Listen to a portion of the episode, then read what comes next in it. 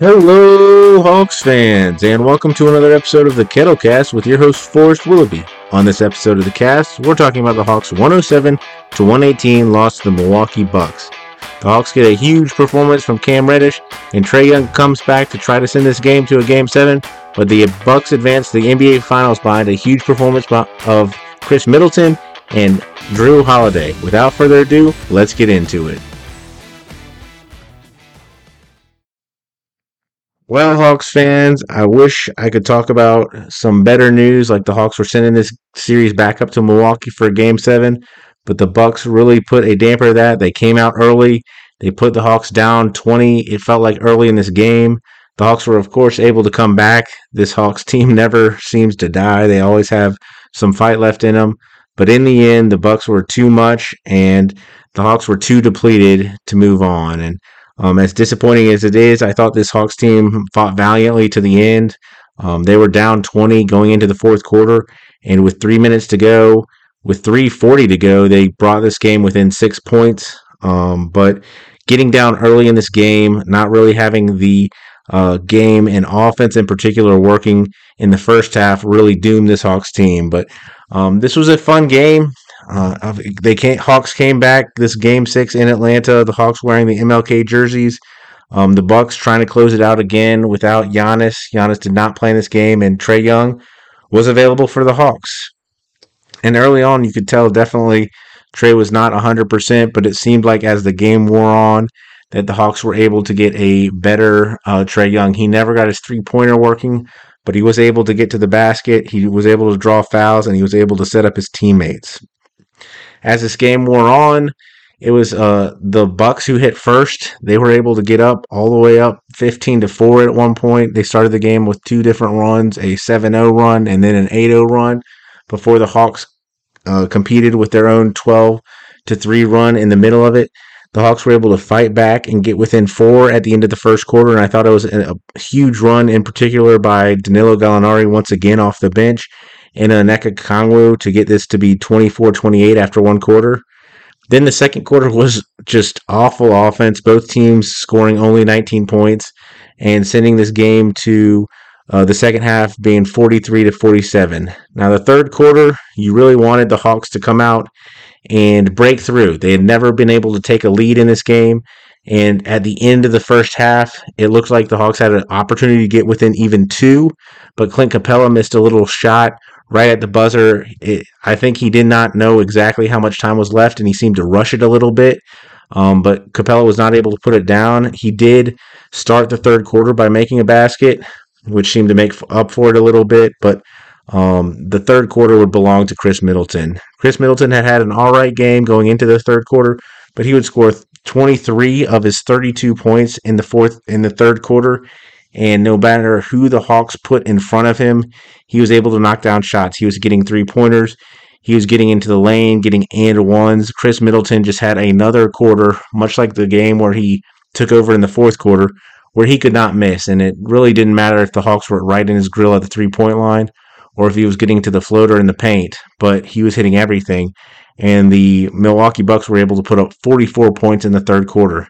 Now, to the Hawks' credit, they didn't just fall over um, they got down by 20, but Cam Reddish came in, and Cam Reddish was just he flat out had his best game of the postseason. Now he hasn't played a lot in this postseason, so maybe it's not um, saying too much, but he was great. He was taking on the challenge of trying to guard Khris Middleton, and again, it didn't really matter who was in front of Middleton. He was able to make shots, but I thought Cam Reddish was doing a nice job trying to make it difficult for Middleton.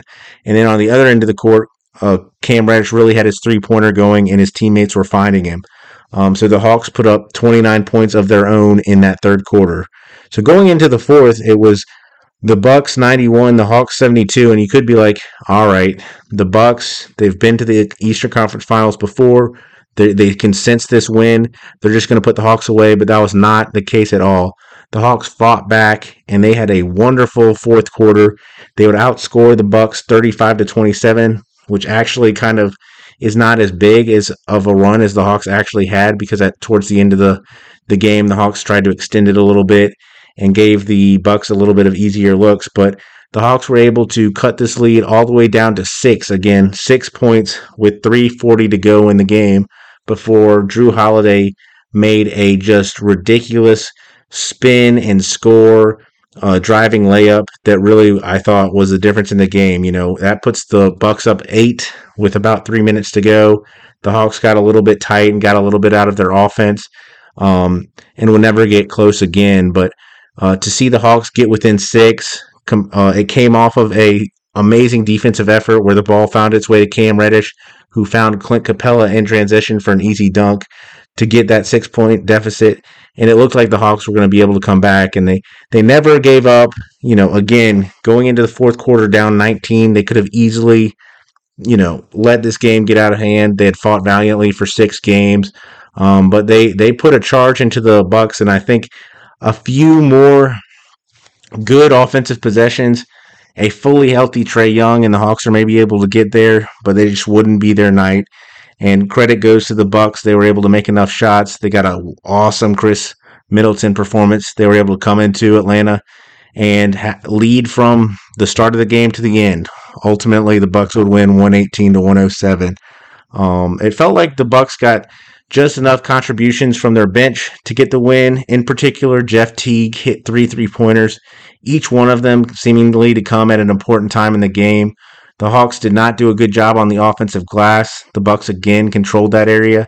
And I think that all three of Jeff Teague's three pointers, where he went three of three, you know, if Jeff Teague goes three of three from three point land, you lose by 10. You, you kind of just take that. Um, you're going to lose a game when that happens. But uh, the first of Teague's three pointers came off of a missed travel call. The next one, uh, Pat Connaughton went charging into the paint. It looks like it was a pretty clear charge on Danilo Gallinari, but the ball finds its way to Jeff Teague and he buried a three. And then in the fourth quarter, Jeff Teague, uh, the ball found its way to him once again after kind of a broken play, and he buried the three. And um, you know, each one of those three pointers, you know, changed the lead from being four to seven, seven to ten, um, six to nine. It, it, just was really kind of backbreaking each time that Jeff Teague was able to bury a three pointer. But the Bucks got strong performances from their two biggest players in this game. Khris Middleton, again, 32 points, four rebounds, seven assists. Jrue Holiday would have a strong game. He had 27 points, nine rebounds, nine assists. He was able to kind of anytime the Bucks really needed a bucket, they could go to Jrue Holiday, and whether it was a three pointer or he was just so very good on his drives into the paint. Um, Clint Capela didn't play a ton of minutes, but anytime it was Gallo and Okongwu or Gallo and John Collins, I thought Jrue Holiday did a nice job of attacking the paint, and he was excellent at the glass. Um, Lo- Brook Lopez again really destroyed the Hawks. Um, he was a game high plus 25, and he only scored 13 points, had six rebounds and three blocks, but it was a noticeable difference between when Brook Lopez was on the court versus when he was off. And I think most of that came at the defensive end. The Hawks really couldn't have figured out a way to get Lopez out of the paint to make the make it easier to attack the basket. Um, he had three blocks, and the Hawks just found it really tough sledding in the paint, trying to get uh, baskets right at the hoop, and they were forced to settle a lot. I kind of thought that a lot of the first half woes, where the Hawks only scored 43 points, could be attributed to settling for long shots. Um, during some of these timeouts, they did a nice job of showing what Nate McMillan was talking about, and he said we had to get away from this ISO ball, from kind of settling for long shots, move the ball to the first, I mean to the second, third, fourth options in a in a in your offensive set, and the Hawks just weren't able to do that in the first half. Uh, Bobby Portis was in the starting lineup for Giannis.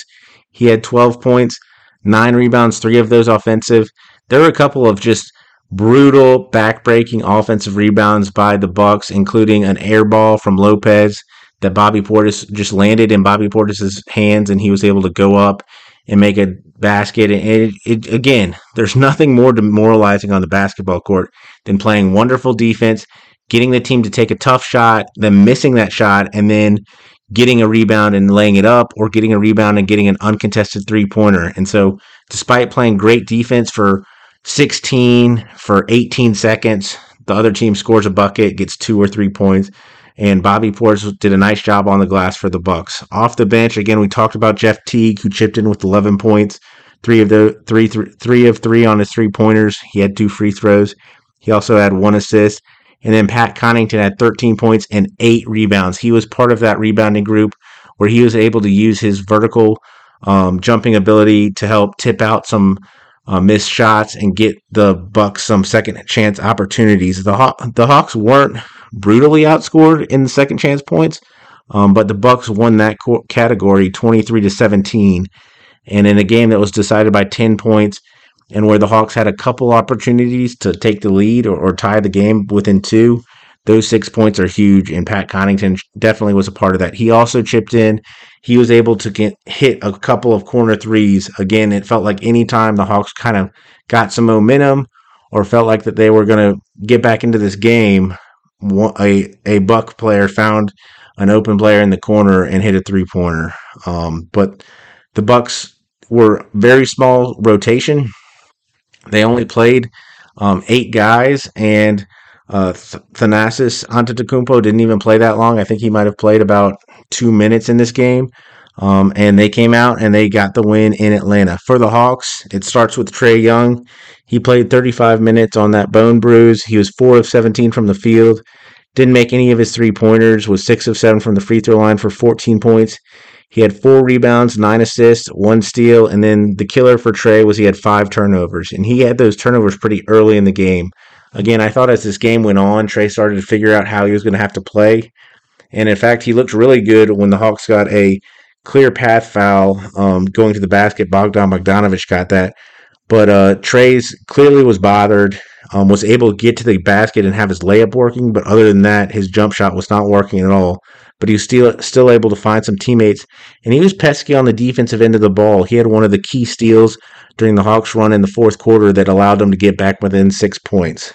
Bogdan Bogdanovich led the Hawks in scoring with 20 points on 7 of 12 shooting, 2 of 5 from three point land. He had two rebounds, three assists, and the Serbian swiper again had uh, three steals. John Collins was 6 of 9 from the field. I think one of the big things the Hawks will take away from the series is they have to be able to get John Collins the ball when he has a mismatch. Whether it was PJ Tucker, Jrue Holiday, or Pat Connaughton, if there was a mismatch, John was able to take advantage of it. And the Hawks only got him nine shots. He he was 13 points on those nine shots. Um, only got one and one. Another thing that John's going to have to work on in this offseason is just figuring out what he needs to do to get the foul call because he's definitely getting fouled, but he just doesn't seem to get the respect to get the foul call from uh, the refs during the game. But he would finish with 11 rebounds, an assist, a steal, and one block and he was a team high minus one uh, for the Hawks on the of the starters. JC was just minus one in the plus minus category. Clint Capela was seven of thirteen from the field for 14 points. He had nine rebounds, seven of them offensive. Sometimes I think his offensive boards can be a little misleading because often he's catching his own miss to put it back up, to catch another miss to put it back up. But Capela was nice on the boards. He also had one steal finally, Kevin Huerter had kind of a tough game for him in this playoffs after being so good in that game seven against the Sixers. Huerter was just two of 10 from the field, one of six on his three pointers, five points, three rebounds, four assists. He still had four steals, but he was a team low minus 22.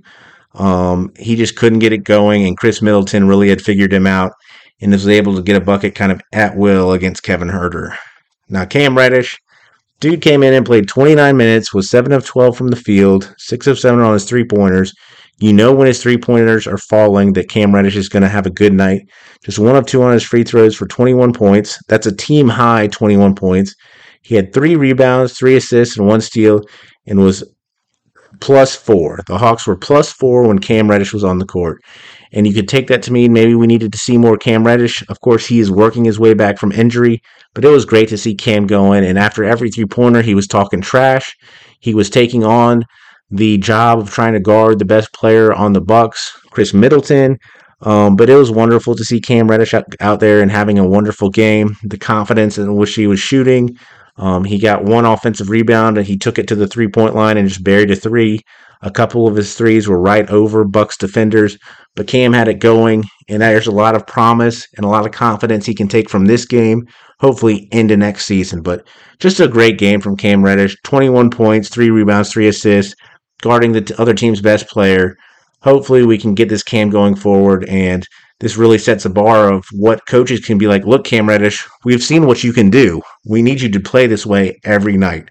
But it was a ton of fun to see Cam so amped up. To be honest, I think this was the most animated I've seen Cam Reddish as a Hawk. He was out there really pumped up about his shots, really pumped up about the way he was playing, and so hopefully we get this Cam Reddish going forward. Danilo Gallinari came in and provided his 13 points, eight rebounds. Um, you know, professional shot maker. He's a little tough to play on the defensive end. I do think one thing that the Hawks staff is really going to have to work on is what are our rotations going to be? How can we live defensively trying to play Danilo Gallinari with a small another small player in the front court? But Gallo came in. He helped the Hawks, especially at the end of the first quarter, try to hang into this game. And he was part of the shot making at the end of the game that got the Hawks back into this where it looked like they might have a chance to get a win. Lou Williams had a tough game, just 0 of 3 from the field. He didn't make 4 of 4 free throws, had one rebound, one assist. And then Onyeka Okongwu was 3 of 4 from the free throw line for three points, had two rebounds, one block, and he just played about 11 minutes. Um, he was minus 11. The Hawks just really couldn't figure out a rotation that really worked with OO in this game six. Now, such a brutal loss, um, such a tough way to end the season. Of course, only a few teams, well, only one team that makes the playoffs is going to be able to finish on a win.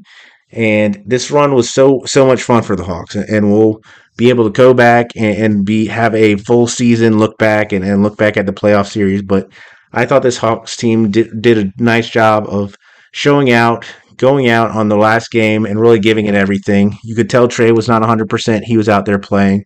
Um, you could tell these guys were tired. Um, and they came back and they did not, they didn't give up. They, they almost took a 19 point deficit at, going into the fourth quarter and they almost turned that in, into a win. And during the game, it was a little bit reminiscent of the Raptors game, one of the first games that Nate McMillan coached after uh, he had been up put into the interim coach position, and they got that big win on the road against the Raptors, that huge comeback. And when the Hawks were, were making their move, I was thinking, you know, this would just be so magical for them to, you know, have that big comeback against the Raptors and then be able to go into this game seven after a big comeback at home against the Milwaukee Bucks, but it wasn't meant to be. Um, Khris Middleton and Jrue Holiday really buried the Hawks, and uh, the final nail in the coffin was a alley oop dunk to Brook Lopez. Lopez, who had, had just had a wonderful series as well, but um, just a strong, strong playoff run from this Hawks team. Just a fun way to end this season. This was a team that was all the way down at 11th place in the East at one point, and they made it to the Eastern Conference Finals, and they really had a chance to go to the NBA Finals. Um, they really played well against the Bucks, and we will see what the Hawks do in this offseason to try to upgrade their roster even more. And now we'll look at a season where there's some expectations placed on this Hawks team. And um, they should go into most games thinking that they can win and with the expectation that they should win. But um, just a tough loss, 107 to 118. Um, but just just a fun team, just a fun team to watch this season. And uh, it's been been so much fun being able to cover them. Um, thank you so much for listening to the Kettlecast. It has been just a blast again covering them and and having people listen to this. So um, thank you. And uh, the Kettlecast will be talking about the Hawks' moves this off season. We will of course look back at the season and and have a recap about that and each player. But uh, this was a tough game, and the Hawks kind of gave it everything. And to fall in six games to the Bucks is nothing to be to be sad about. But uh, you know, they go into the offseason with a lot of expectations and um, a, a, a, fun a fun playoff run. Uh, uh the Kettlecast will be back to have a season recap, and until then, go Hawks. Thank you for catching this episode of the Kettlecast. You can reach me at kettlecast at gmail.com. Go Hawks.